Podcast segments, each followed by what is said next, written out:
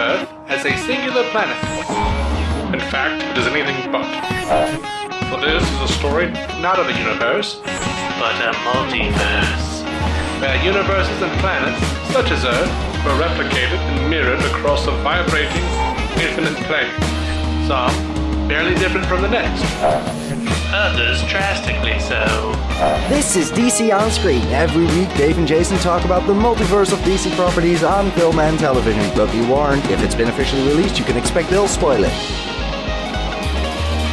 Got it. Let it go. Are we good? Let it go. Welcome into DC On Screen. This is episode 445. Weird news episode. Not a huge amount of news. And also on a Saturday. Been a while. Right? Mm-hmm. I'm your host, David C. Robertson. This is my co-host, Jason Goss. Oh, Sunday, isn't it? Oh. Well, that's an update by itself. Yeah, sorry. That's right, yesterday was the Iron Bowl. Mm-hmm. A sad Iron Bowl for some. Mm-hmm. I'm coping. Oh, yeah, I'm sorry, man. Yeah. Anyway, I'm David C. Robertson. This is Jason Goss. Hi.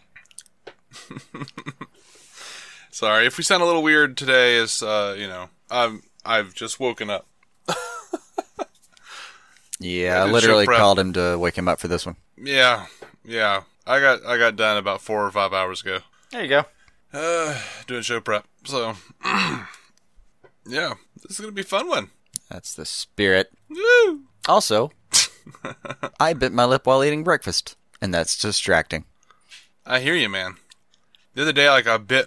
The inside of my lip, apparently, while I was asleep. Mm-hmm. Mm-hmm. That's a pain. So I, woke up and, peeing. Why does my mouth feel funny? What the... What? And then it's just, a large bump on the inside of my lip that's just, clearly, the skin has been ripped away from it. Yep. Now, I'll be spending a lot of this bit of news just trying to not, re-bite my lip. We've all been there. Right. Yep. One of those unfortunate universal experiences.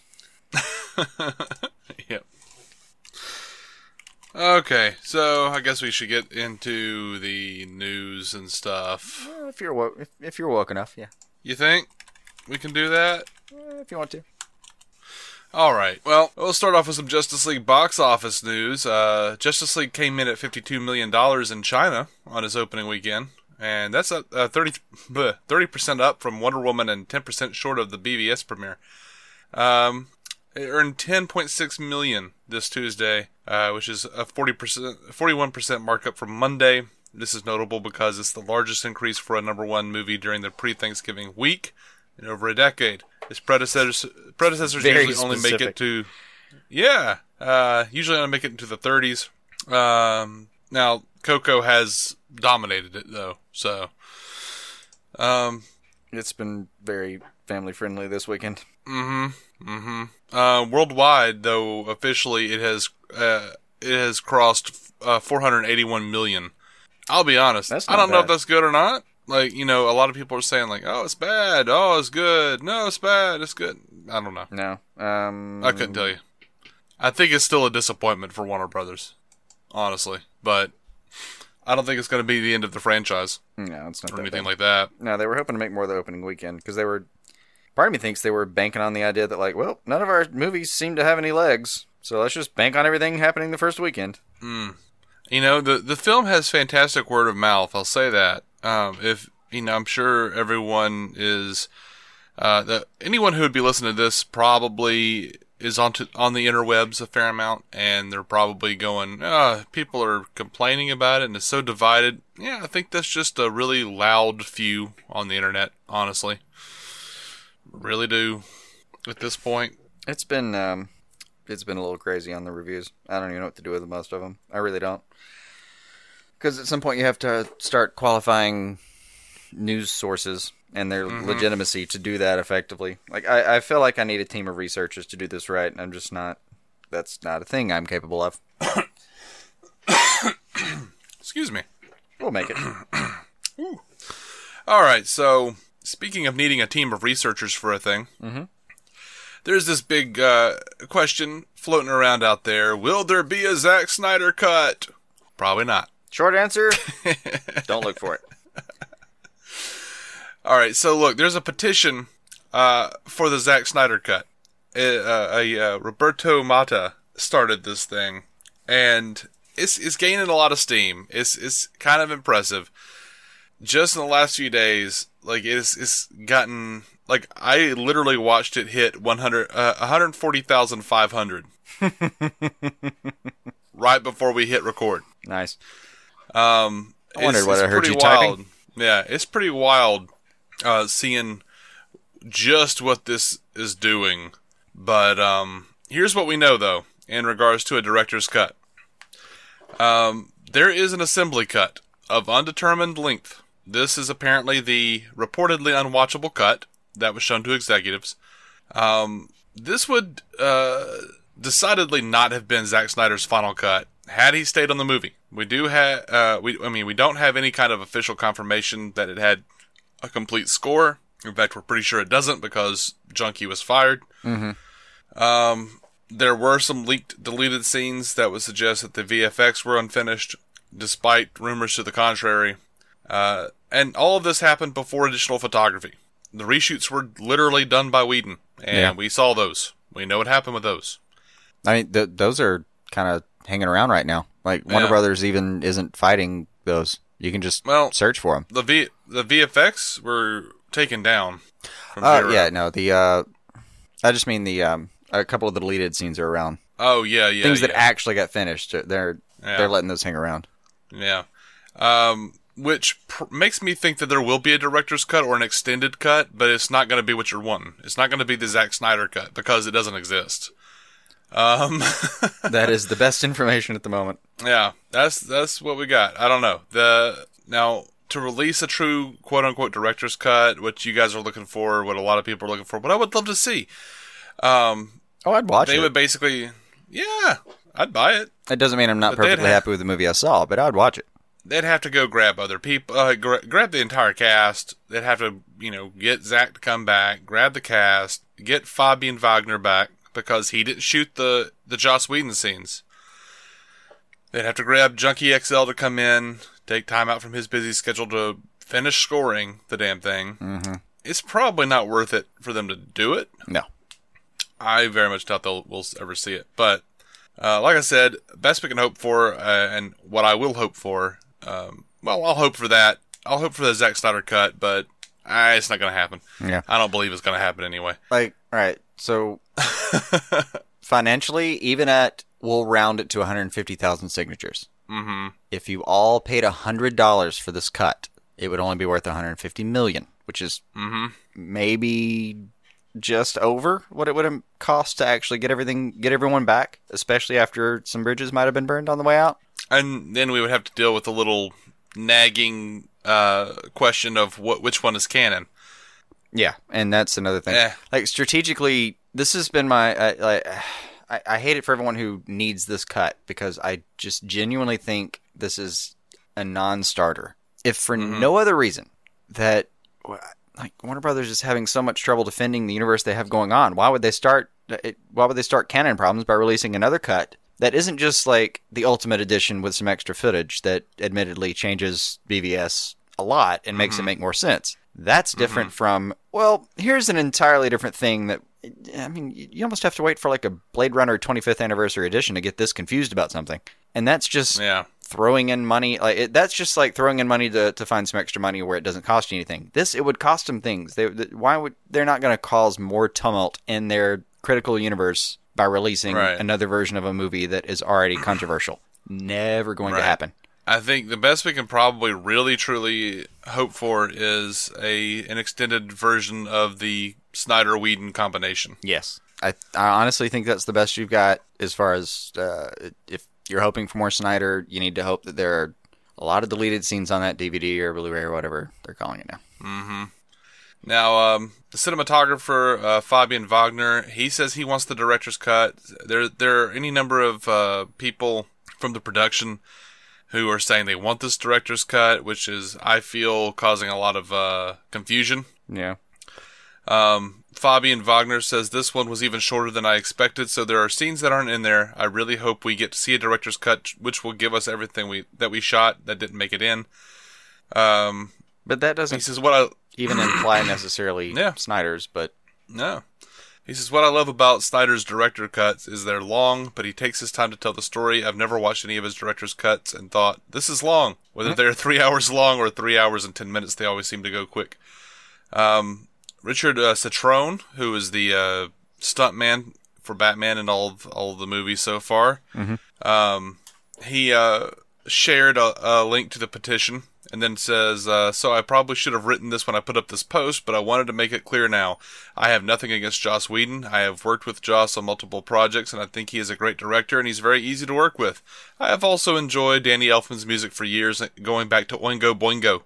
So I agree with the cause, but not everything the person who wrote out in the petition is stating. He says, I posted it because I want to support my friend and what I can to see that his vision version is released.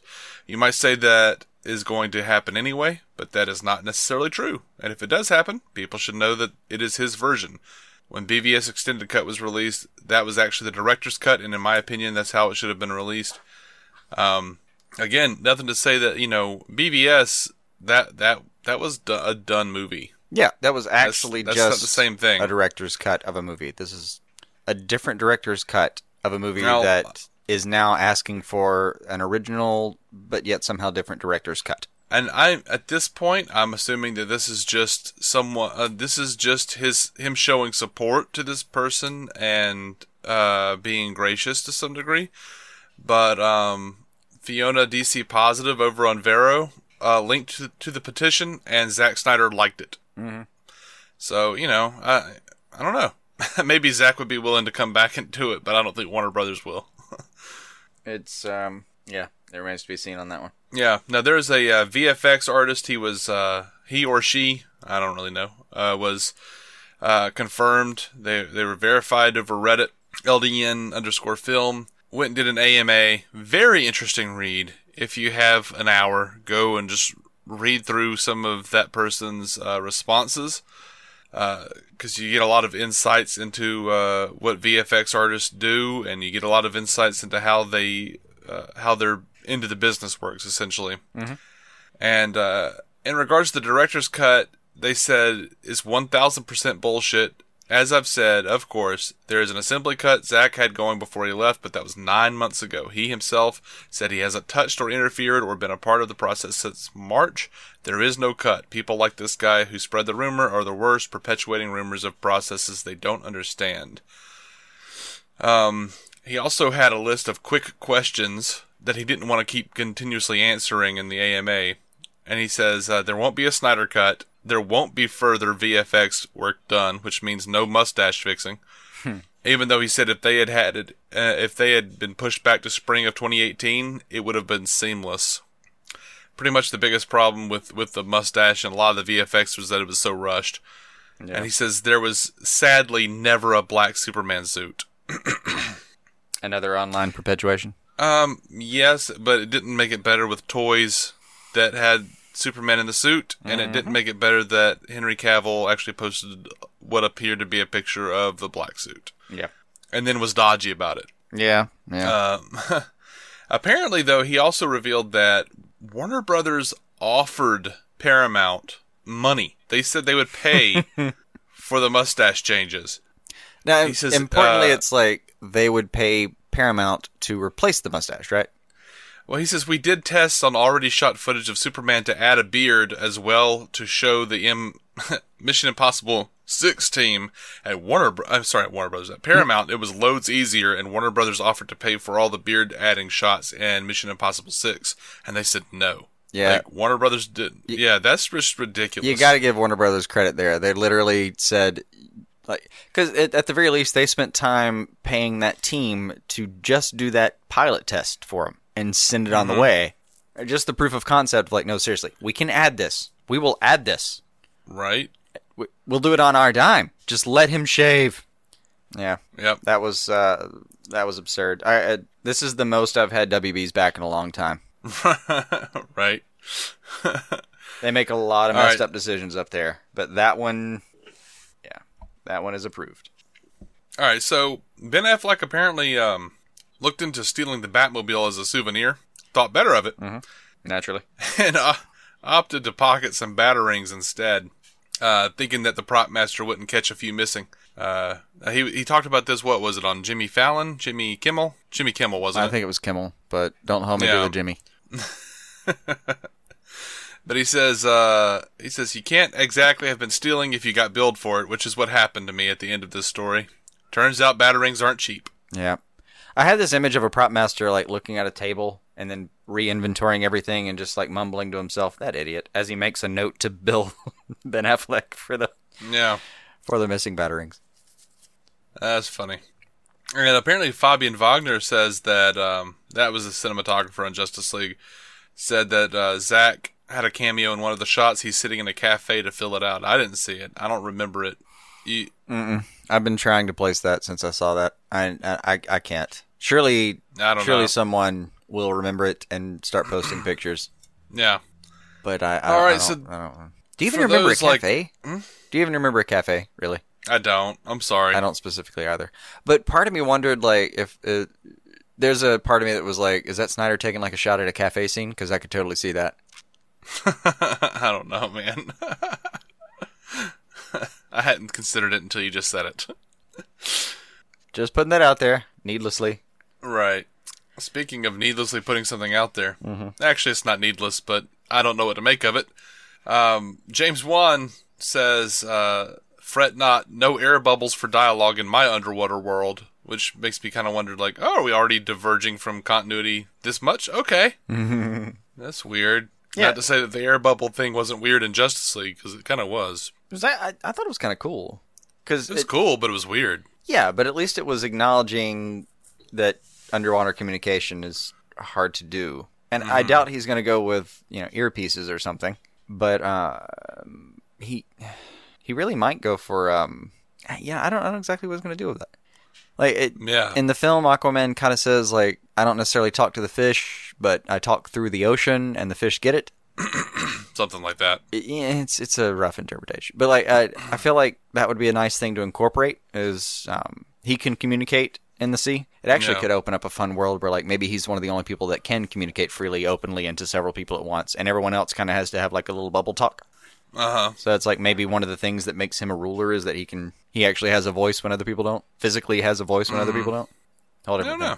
I just felt like they're going to explore Aquaman in a way that they intentionally left unexplored during this film, where like some of his powers are yet to manifest, I guess. Yeah, probably. But someone mentioned in the comments that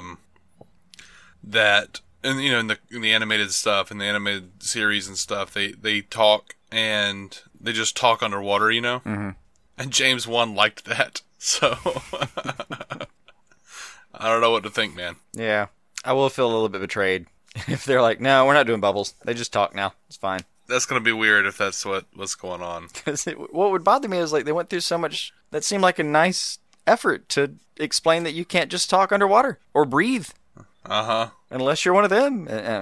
Anyway, that would be like a nice thing we've stopped to point out and then abandoning it to me, but it may happen. I can't rest my hopes one way or the other. Mm-hmm. So there was a false report that came out last weekend claiming that the DCEU would shut down after the next couple of releases, basically after Aquaman. Yeah. And David F. Sandberg, Shazam director and troll extraordinaire. Someone that David has mentioned on several occasions you should be following. Absolutely. He responded to the rumors on Reddit and said, nobody told me. Can I take the day off tomorrow then? I really want to sleep in. Attaboy. Attaboy. I like him, man. Oh, man. Yeah, he's good. Now, this is weird. Someone was giving Chris McKay shit about... basically, they were going like, oh, man, the guy that like reminded us all of the corny Robin from the 60s and did those crappy Lego movies or whatever... It's like, you guys are going to give him Nightwing. And Chris McKay on Twitter responded, this movie will be different than Lego Batman, different than any other Gotham-based film or TV show, and will be a wholly original look at Robin/Dick Grayson. Don't lose hope. I don't know what to make of the wholly original look at Robin, Dick Grayson. I don't know what to do with that. I don't either. He's also because said, like, this is going to be, like, a heartfelt, action-packed, blah, blah, blah, blah, blah. And I just keep thinking, like, man, I really love your enthusiasm, but I got to see it. Yeah, yeah. So I'm just sort of like, I don't want a wholly original look. No, I mean, want to see Nightwing. You want, like... That's what I want. Yeah, you want black and blue and the Christmas sticks, right? I'll take yellow and blue. You'll take yellow and blue? Okay. I'll take yellow and blue. No Christmas sticks. No. Did you say Christmas sticks? No, I said no Christmas sticks. Oh, okay. But yeah, no Christmas sticks either. Yeah, I didn't know what they were, but I was confused. That's going to be on a shirt. I'm going to make a shirt and put it on our store, no Christmas sticks. Mm-hmm. That'll be good. All right. So there was also false news that Joss Whedon was not going to be working on Batgirl anymore, that he had been taken off the project. That is not true. He is still scripting Batgirl. Yeah. Yeah, that was never something I was worried about. All right, over to we have some feedback here on our iTunes account. And Fugitoid says, fantastic. David and Jason bring a depth of analysis to DC on the big and small screen, summarizing all the latest news. These guys cover all the interesting news in an informative and humorous weekly installment. Well researched and presented. Their views are always well balanced, and I always find myself laughing out loud at their sense of humor. Keep up the good work. Also love the YouTube segment on Justice League. He's referring to he or she is referring to the live Facebook video. Yes, you can find it on Facebook or YouTube. I did put it up on YouTube. Mm-hmm. Forgot about that until I mentioned it. But he or she, it's the same review that you've heard in audio form on this feed. Mm-hmm.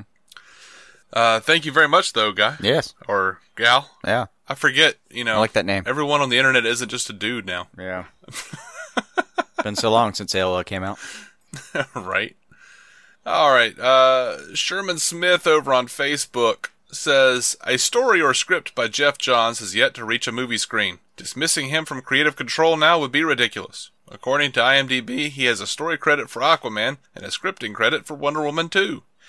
I don't remember dismissing him. Do you remember dismissing Jeff Johns from anything? No, not at all. But like in the insane scrum of stories that have happened over the last month or so, I do remember seeing some suggestions that this was and it was probably just blogger talk, I'll call it. Mm-hmm. Just heroic Hollywood on a good day kind of stuff. Mm-hmm. But I do think I remember running across it, but not in any capacity that I thought it was under any real consideration. So, I mean, I agree. Like you and I were talking about, and if anyone needs to go, it's Tsujihara. Oh, absolutely. That was your take on it, and I completely agree. Mm-hmm. Thanks for agreeing, man. There you have it, Tsujihara. We're coming for you. 2 people strong. I don't know, man. I think it's like 150, 140,000 strong. There is some strong. I think we could probably start. The thing is, like, if you tried to explain the situation, it would take us longer to explain ourselves. I don't know. I did read the outline of that guy's pitch for the Snyder Cut, and it is long and rambling. It's a lot. It's a lot to take in. I think we could probably do it in half the word count. Uh-huh. Explain. Okay, this is who Kevin Tsujihara is, and this is why we think you should go. Right. Well, the company may very well go through an upheaval of sorts with the Trump administration suing over the AT&T Time Warner merger. So there might actually be wind up being like a that actually reconfiguring. I don't know what you would call it. It may have an effect. We'll have to see on that one, but not in any real timeline. Like, let's put it this way: those kinds of things take so long. It's gonna be a minute. Like, we'll probably have Aquaman before we talk about it again in any. Oh yeah, maybe in any real capacity. Plus, an antitrust lawsuit takes forever. Mm. I seem to remember like that stuff with Microsoft filled up like 5 years of my life when I was a kid. I felt like filled it up, huh? Well, I was very interested at the time. What were you, like 10? Yes. Little 10-year-old Jason just like, I gotta find out what's happening with Microsoft. That was for real. I wanted to work for Microsoft when I was 10. Oh man, like really wanted to work. Yeah, that was a real dream of mine at 10. You had Moxie back then. Yeah, No, seriously, there's a 10-year-old or like an 11-year-old or however, whatever range that was, version of me that actually sat around and watched like Bill Gates testifying. That's impressive, man. Well, it didn't mean I understood anything that was happening, but I was very curious. Nathaniel Muzzy over on Facebook says, I saw Justice League. I thought it was fine. I think there had to have been some strange editing choices, because I feel like we spent as much time with that Russian family as we did with Cyborg. Yeah, that Russian family's a Whedon edition, I believe. I liked it okay, just felt like it cut away from the things I wanted more of. The team, Atlantis, etc., to show me things I didn't care about. Random Russian family, anything with Lois Lane. I disagree about Lois Lane. I disagree about both, to be honest. Yeah, the Russian family was there to inject humanity into the film. I'd say, because we didn't really see anything else as far as what the world was doing with about Superman or feeling about it, except for that opening credit sequence. Yeah, it's a human proxy. It's just the ground wire. Like it, to some extent, you have to have it. Like, and, well, you don't have to have it, but I think I really think you do though, especially in big budget scenes like this. If you don't have like that one kid in Sokovia that ends up getting Quicksilver killed or something like that. Like you have to have that one bit. I hate to have referenced another Whedon product at the moment, but still, I think you really have to have that, or you end up with in a film that's already being called rushed by some critics. I think you end up with a rushed action scene that doesn't come across. Yeah. Yeah, what I was going to say is you don't have to have it, but just like with Star Trek Generations, what you wind up with is the heroes make sacrifices, do certain things, and nobody cares because they don't understand what the stakes were. Yeah. In Star Trek Generations, they said, oh, yeah, this planet has 2 million people on it or whatever. Mm-hmm. A population of 2 million people. We never saw one. We don't know what they were like. We don't know anything about their culture. We are not invested in them at all. Kirk dies. Sorry, spoilers if you haven't seen this 1994 film. My day's ruined. But Kirk... Yeah, Shatner bites it, in the end, sacrifices himself for the planet, and like me, I'm like, yeah, people were in danger, whatever, I still shed a tear. Mm-hmm. I felt it, but most of the general audience, I don't think, felt anything. They were just like, what did he die about? Why did he die? Yeah. So you gotta have that humanity proxy. And you just do. Here's the other part of that. You can't just go back for it in retrospect. Look at Man of Steel. Look at all the destruction. Look at all the criticism about like, whoa, people died. And then let's look at BVS where they go back and address, yes, we know people died. And then when you look at the individual stories, no one cared about Scooter McNair, If you try to do it like in retrospect, a movie later, everyone kind of thinks, yeah, we're over it. We don't care about the individual anymore. It's a wonderful like inverse of the whole Stalin, I think it was, death of a million's a statistic, death of one's a tragedy kind of thing.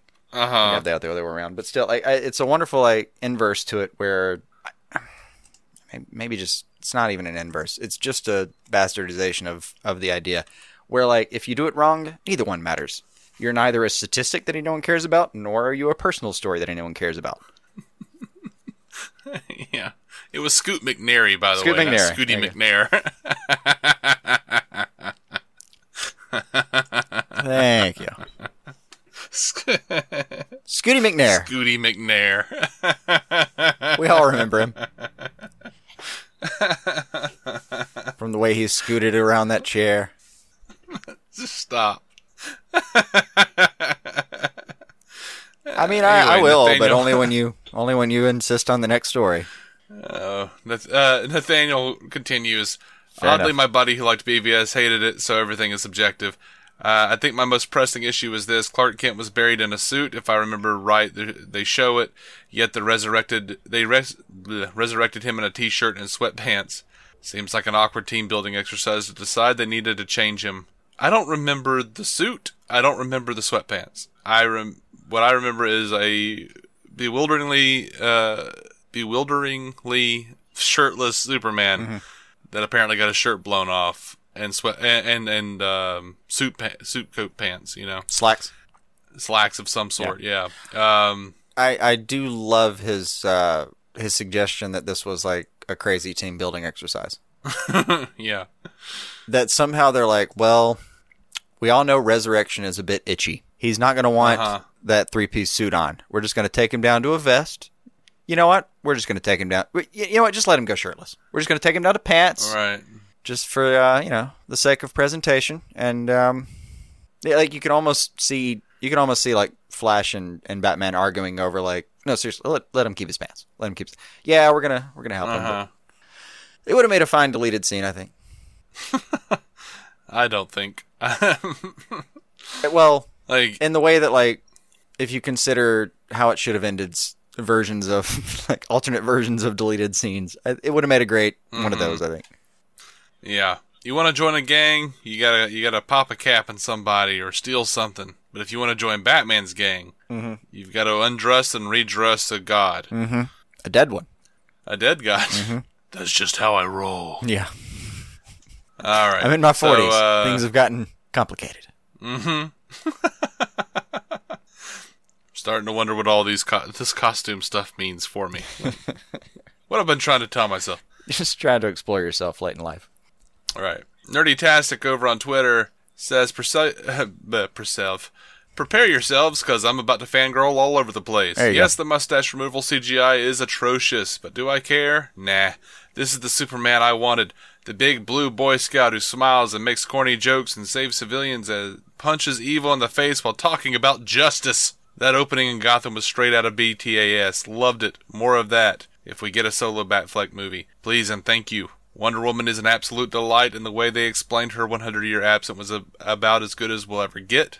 Also, when she told the story of how Steppenwolf was previously defeated and that thing happened, I sat bolt upright in my chair. Cyborg is perfectly acceptable, and I'll look forward to what they do with him next and hope they spend more time on his design. 'Cause yikes. Like the rest of this movie, the CGI on him is pretty slapdash. I still don't know what to think of Flash. This version is more like Bart, or more accurately, Peter Parker. You know, a lot of people have said that, and I don't agree with it, but alright. I will agree with Bart. He was so socially awkward that it bordered on off-putting. I did love it when he and Superman raced, and when he went cross-eyed, when Superman's eye followed him. Fantastic. Yes. Probably my favorite thing in the film. Yes, maybe, yeah. That one moment when Superman's eyes turn, and you just look over at Ezra Miller, and he's just frightened. Yeah, that's like the one scene I've thought about over and over again, with a big grin on my face. Yes. Well, that and when, you know, the slowpoke thing was over. Yeah. Yeah, that was fantastic. Mm-hmm. And we wouldn't have gotten that scene without the Russian family, Nathaniel. Yeah. So, Nerdytastic continues. Aquaman is fine. Not really a fan either way of the character or the actor, so I'm neither overwhelmed with delight or underwhelmed with disappointment. He's fun and seems to enjoy himself, so that translates well. Honestly, you know, I liked him a lot more than that, but if that's the worst you got to say about Aquaman, I'm good. About a person who a year ago was a complete joke. Uh-huh. The plot is fine, not good, not bad. It's not a middling episode of Justice League. Sorry, it's like a middling episode of Justice League. It's not fantastic like Starcrossed. Starcrossed was a high bar, though. Yeah, yeah. It was so good. Yeah. But it's not god-awful like Super Friends. It was definitely slapped together, and you can see the seams and definitely tell who directed what. It shouldn't work, but it does. I'm satisfied. I'll see it again. I'll buy it on Blu-ray when it comes out. Final score, solid B. Thank you, Nerdytastic. I gotta say, though, it doesn't feel slapped together. It really doesn't feel slapped together. It feels like they did the best they could, with no time. That's what it feels like to me. Like, I feel like the studio had a bunch of mandates, and Joss Whedon was just like, I'll try! Yeah. But we've said before... And then they gave him then they gave more mandates. And he went, alright! Yeah.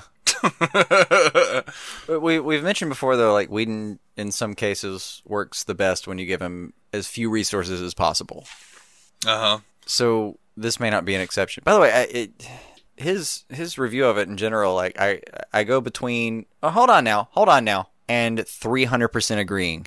Uh-huh. But it's almost like very stop and start. Cuz I agreed with everything he said for right up until Cyborg yikes. I think there were definitely some yikes CGI moments for... Definitely some yikes CGI, but not necessarily design. I like his design. Just didn't think... I didn't like the follow-through as much. I didn't like the design at all. And I liked it later on when he actually got the... When he expands? You know, yeah, when he actually gets the real cyborg look at the end. Yeah. But, like, that's what you have to look forward to, but I was fine with there being, like, a stepping, you know, like a stage before that. Yeah, and, I don't know. He looked like a crystalline entity... transformer. Yeah.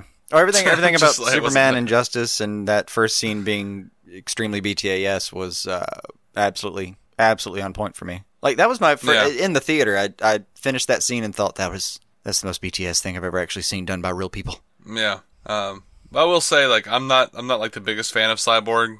You know, I didn't like the outfit, but it didn't look like the metal wife beater that was in the 80s. Yeah, so. That was weird. I'm all right.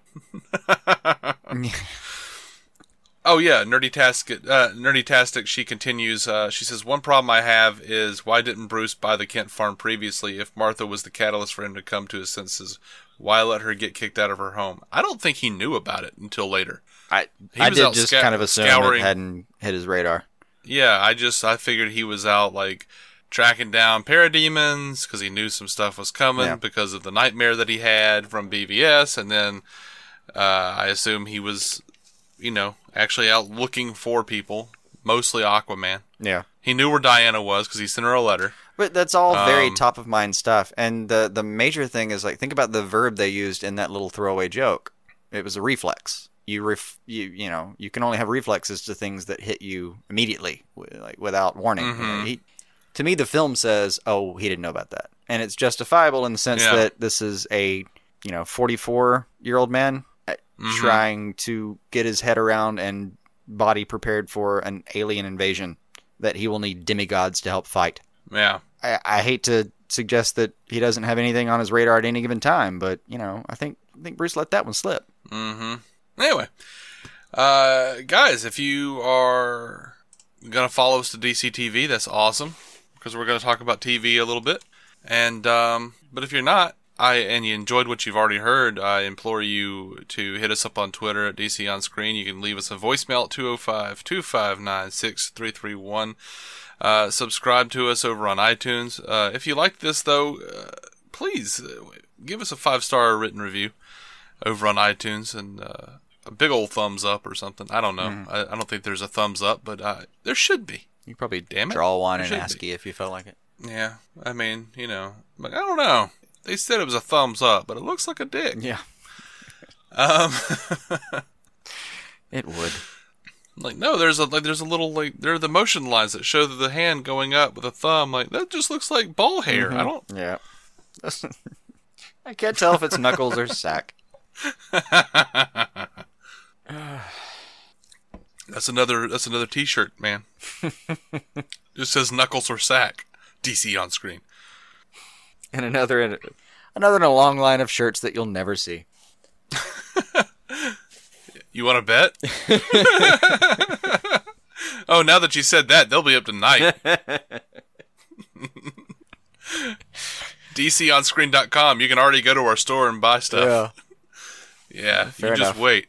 Fair enough. Oh, well, if you're doing that, it'll be our timeline in the next 24 hours. If you're doing that, about what was it? A couple of years ago, we promised Bill Murray saying, I think I would have made a fine Batman. Uh-huh. We did, but I never made it. I know. While you're on there. Uh-huh. Well, I'm a little afraid of getting,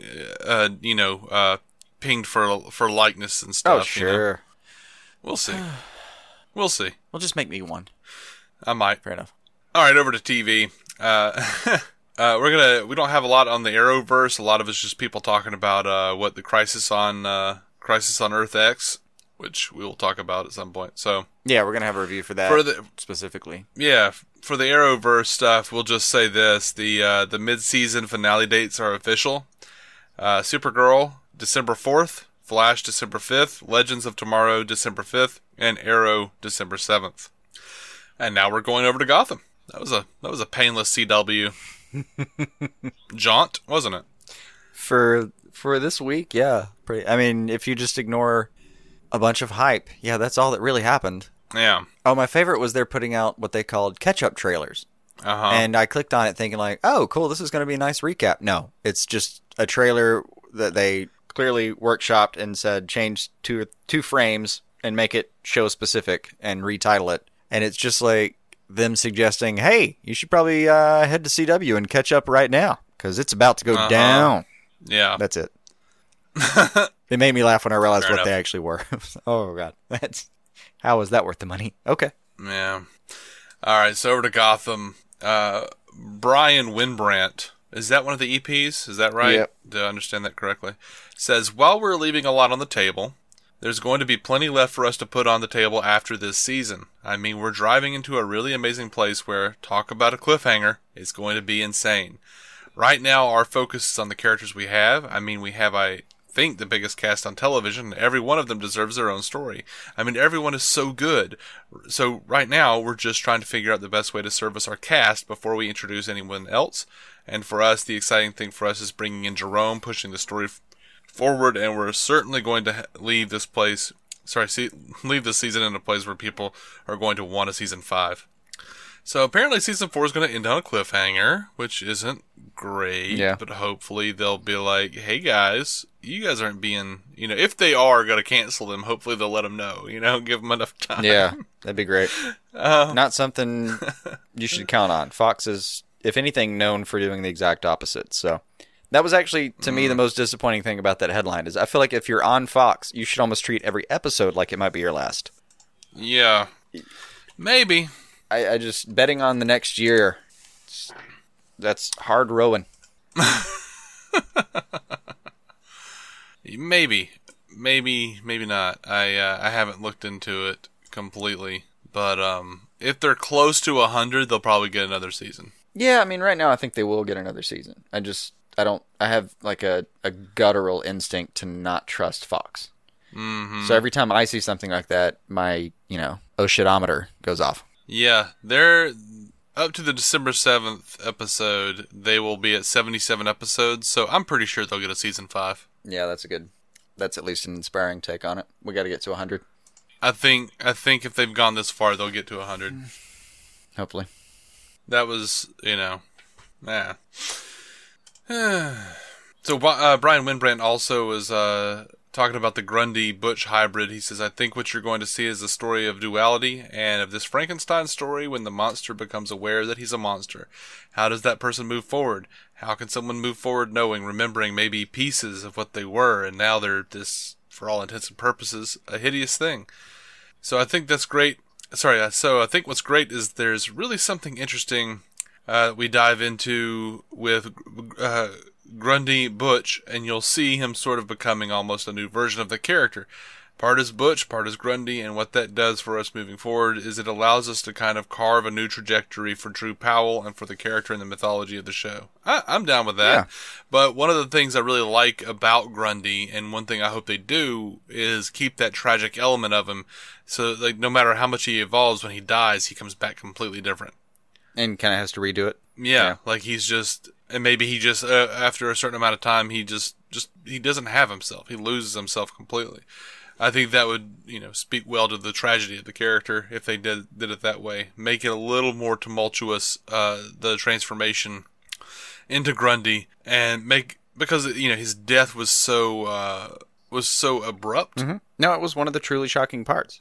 Yeah, and I kind of feel like they undercut that by making him Grundy, and it's fun that he's Grundy. I enjoy that he's Grundy, but I don't want him to just become Undead Butch either. Like, make me care again, and then reboot him and make that make it really tragic that he's gone for real. Well, part of Grundy's character is also that he comes back stronger, and it wouldn't surprise me if.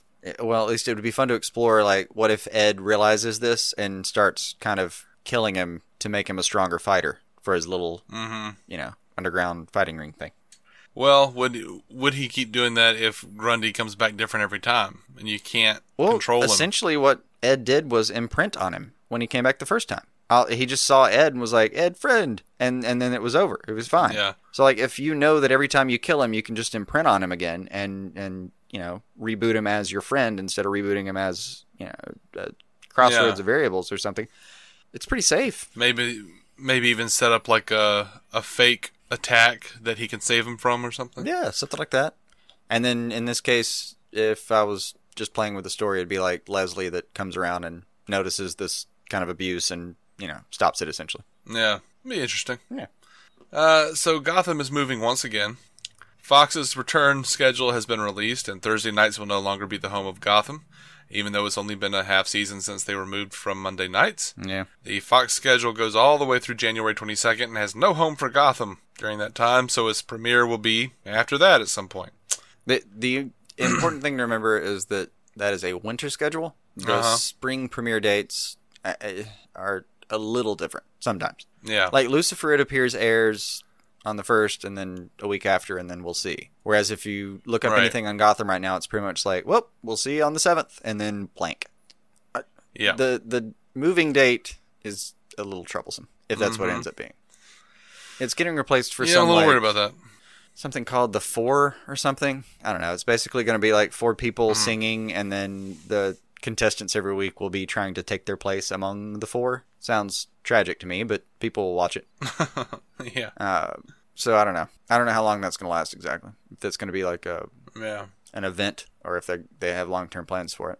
We'll have to see when they come out with more scheduling information. Yeah. All right. Well, DC Direct's third series has been announced, and it's going to be a half-hour, 26-episode-long animated Harley Quinn series. It's kind of exciting. I like it. It's exciting until I see former Powerless producers Justin Halpern, Patrick Shoemaker, Dan Laurie will head the project, which is being described as an adult animated comedy. I'm actually not upset about that. I am. I didn't think Margot Robbie. Let me put it this way: I didn't think Powerless was that bad. I knew it wasn't going to survive, but it wasn't the worst thing I've ever seen. And for like a DC, streaming service series, it's about what I expect. If all they give me is like what I got out of Powerless, it'll probably be an entertaining show for what I invest in it. Yeah. Margot Robbie is going to be asked to provide the voice, but there isn't any news yet on whether she'll join. The series will follow the aftermath of her breakup with Mista J. Poison Ivy has been named as a co-star, and several more heroes and villains have been promised. Would it be weird if in, like, let's say 30 years, the popularity of Harley Quinn makes it so that, like, the Joker is never called the Joker again? He's just always referred to as Mista J. You can see, like 70 years from now, in one of the, Detective Comics issue number, 3000? Mm-hmm. They kind of mention, he mentions him by the Joker. And it's like an Easter egg. Yeah. Like, they do a retelling in about 40 years where, Batman keeps hearing about this guy on the street, this, like, mastermind called Mr. J. Mm-hmm. Yeah. After they've just let the Joker kind of sink for about 20 years and not mention him very often. Yeah. And he's one of the people that might be getting...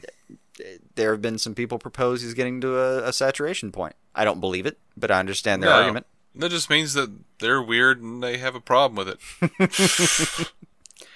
it. All right. So the Twitter account JL Reunion is trying to get some momentum for a Justice League reunion movie starring the original cast. For the Justice League, I guess it would be Justice League Unlimited or just normal Justice League, but in the DCAU. Yeah. They said, I've spoken with Susan Eisenberg, and she told me if we want a Justice League animated movie with the original cast, we need to let WB know. So tweet WB Home Entertainment with the hashtag Justice League Reunion. Andrea Romano will even come out of retirement to direct it. I don't see a confirmation of that anywhere. Yeah, he's just claiming it. But I could buy that. Susan Eisenberg, Wonder Woman, and Kevin Conroy, obviously Batman, have both tweeted their support of the matter. That's interesting if you want to follow through with that. I don't know that I want more, because I just don't. I don't want another Batman and Harley Quinn situation. I don't believe these people know how to write this stuff anymore. They don't have any kind of perspective on their past, any kind of perspective on what they did. They're pretty much just willing to throw it away for stupid dick jokes. And I don't want to see that. It hurts. Yeah, I could track that. But even if you go back 6 or 7 years when it was still, Dini, Burnett, Bruce Timm, when you wouldn't let him draw penises, it was, they still kind of had it. Yeah. We're not that far removed. And I haven't seen any signs from Dini that it was... Right. He might be the one that I still trust. Because Burnett is also retiring. And he might be the one that I still trust. Dini would be the one I trust. Yeah. Like Burnett and Tim, we saw what they did with Batman and Harley Quinn. Yeah, Dini's the one I meant to say I still trust. Sorry if that came off wrong. That was one of my favorite things from the old Fat Man on Batman podcast when someone mentioned Alan Burnett, and Kevin Smith said, "God rest his soul." Like, he's alive, jackass. Yeah. And then, like, every time they mentioned him after it, like, it was a running God joke. Rest his soul. It was great. Yeah. It was just so good. Back when Fat Man and Batwoman was basically like a wrap up of the BTAS production crew. Yeah. Oh, those were some golden days. Yeah, absolutely. Before he just talked about Game of Thrones on the show.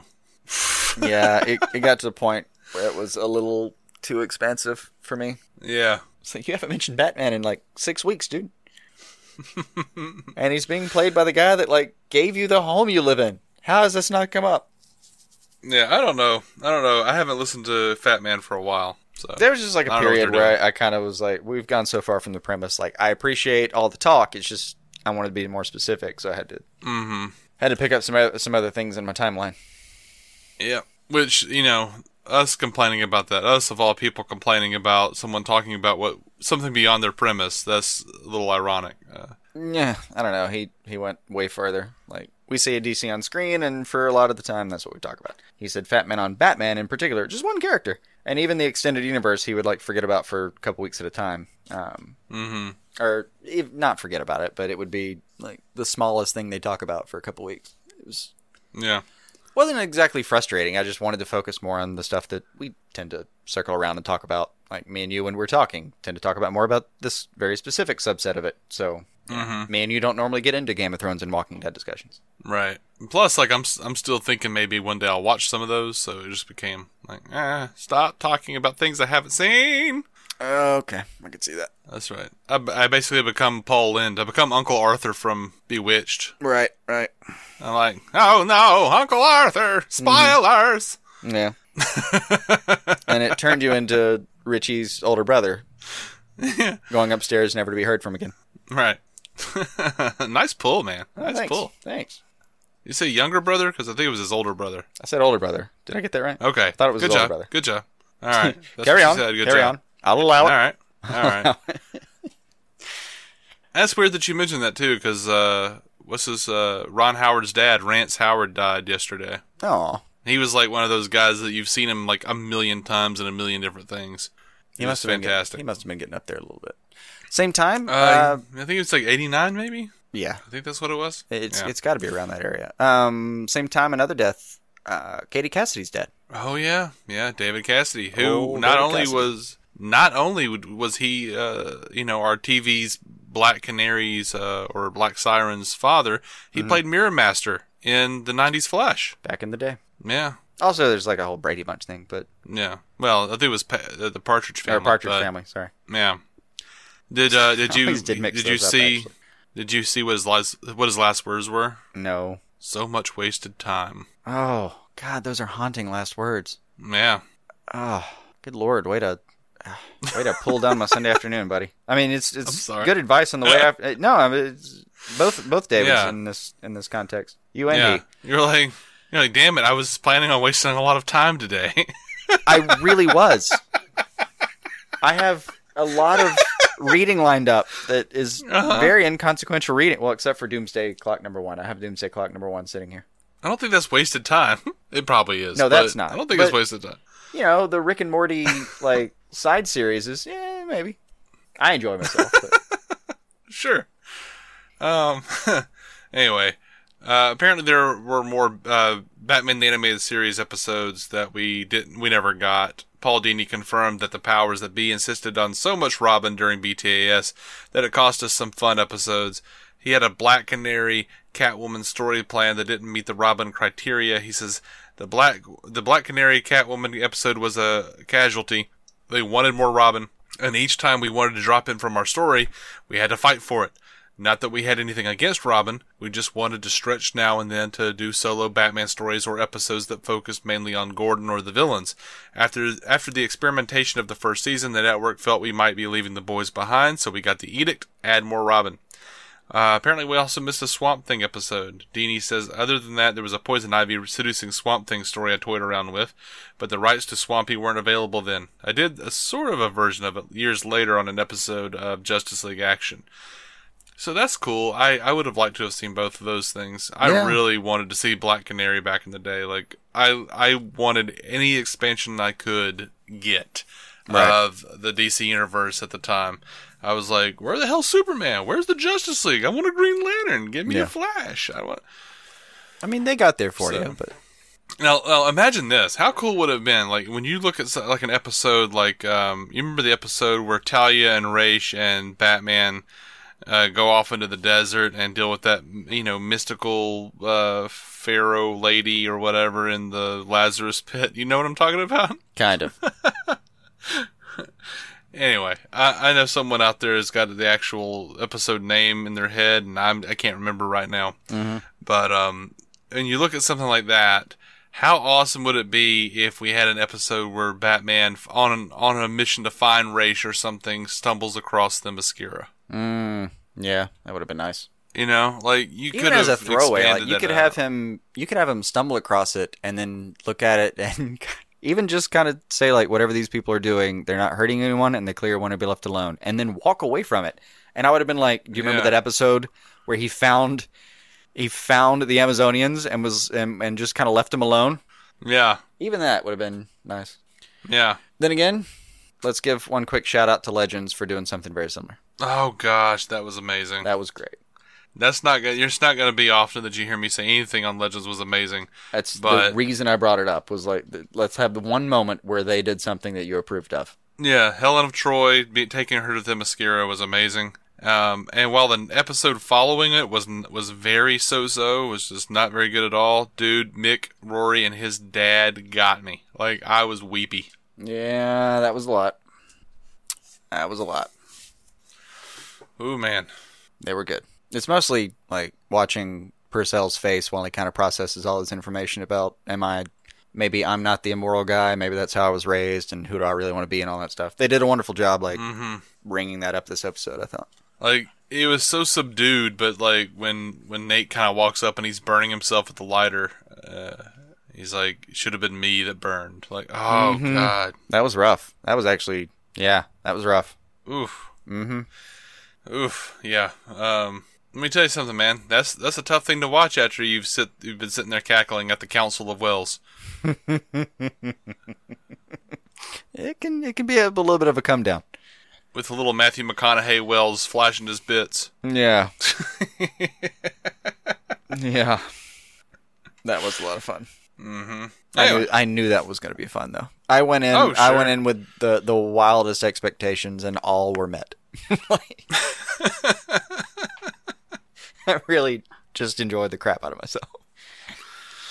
Yeah. Anyway, I think we got to wrap up. We got to go. Mm-hmm. I'm sorry. It's a short week. Can I give you an image that's going to haunt you, hopefully? Why? Yeah, well, you did it to me, and I want to. Okay. And it fits. It's completely fits off what you told me. So, so much wasted time, right? Haunting last words. Yeah. Similarly, I heard someone on that Reply All podcast that I keep badgering you about. Well, I guess we've officially promoted them. I hope they're good. Yeah, no, they're solid. So one of them was like, I forget who it was, but one of them suggested like a version of hell that he has conceived of before. Is you're just like in a room and they just show you video of yourself while you wait for every web page you've ever visited to load. That was painful, because at the very least it makes you wonder, like, oh my God, how much time have I spent doing that? Oh God. Yeah, it's pretty rough. Yeah. And on that, we are DC On Screen. That delightful note. You can find every episode at DCOnScreen.com. Please go subscribe to us on iTunes, Stitcher, or wherever you listen to your podcasts. And if you like us, please go give us a 5-star written review. Also, we can do that on Facebook now, too. Yeah. So that's really cool and really fun. And let's face it's Facebook, so it has way more chance of getting seen. Sure. Feel free to message me your version of hell if you want to, because that sounds hilarious. Yeah. Yeah, message us. Go to the DC On Screen Twitter or Facebook page and message us what your version of hell is. Yeah. Unless it's listening to this podcast, in which case it's low-hanging fruit. Go for a better joke. Indeed. You can do better. We expect more from you. We expect you to create your own characters. Absolutely. Like the Widder Women. Right. Like the Widder Women. Right. Call us at 205-259-6331. Those prototypical sons of bitches, wherever they are. Oh. I say plural. We don't have any reason to believe that that one person didn't just talk over themselves recording, but that's a different thing. And in my fondest dreams, whoever did the Widder Women was like the next Key and Peele or the next Mr. Show, you know, like, like at the very least, just like, fond prank callers. Yeah, did we just start like the Dana Carvey Show version of the waiters who are nauseated by food with Steve Carell and Stephen Colbert? No one knew him back then. I'm going to be watching any variety show I can get my hands on just to see if the Widder Women pop up and be like, I knew it! Yeah, 30 years from now. Yeah. Anyway, I'm gone. We're gone. Until next time, keep some DC on your screen. Our opening narration was from Dan Jurgens' The History of the DC Universe, Part 3 of 10, as featured in DC 52, Week 4. It was performed by me, David C. Robertson. Intro music by Jason Goss and Michael Shackelford. Michael's band Future Elevators can be found on Spotify or future-elevators.com. Our introduction was performed by Eli Ophelders of Stealing the Remote, which lives on SoundCloud and can be found on iTunes and Stitcher.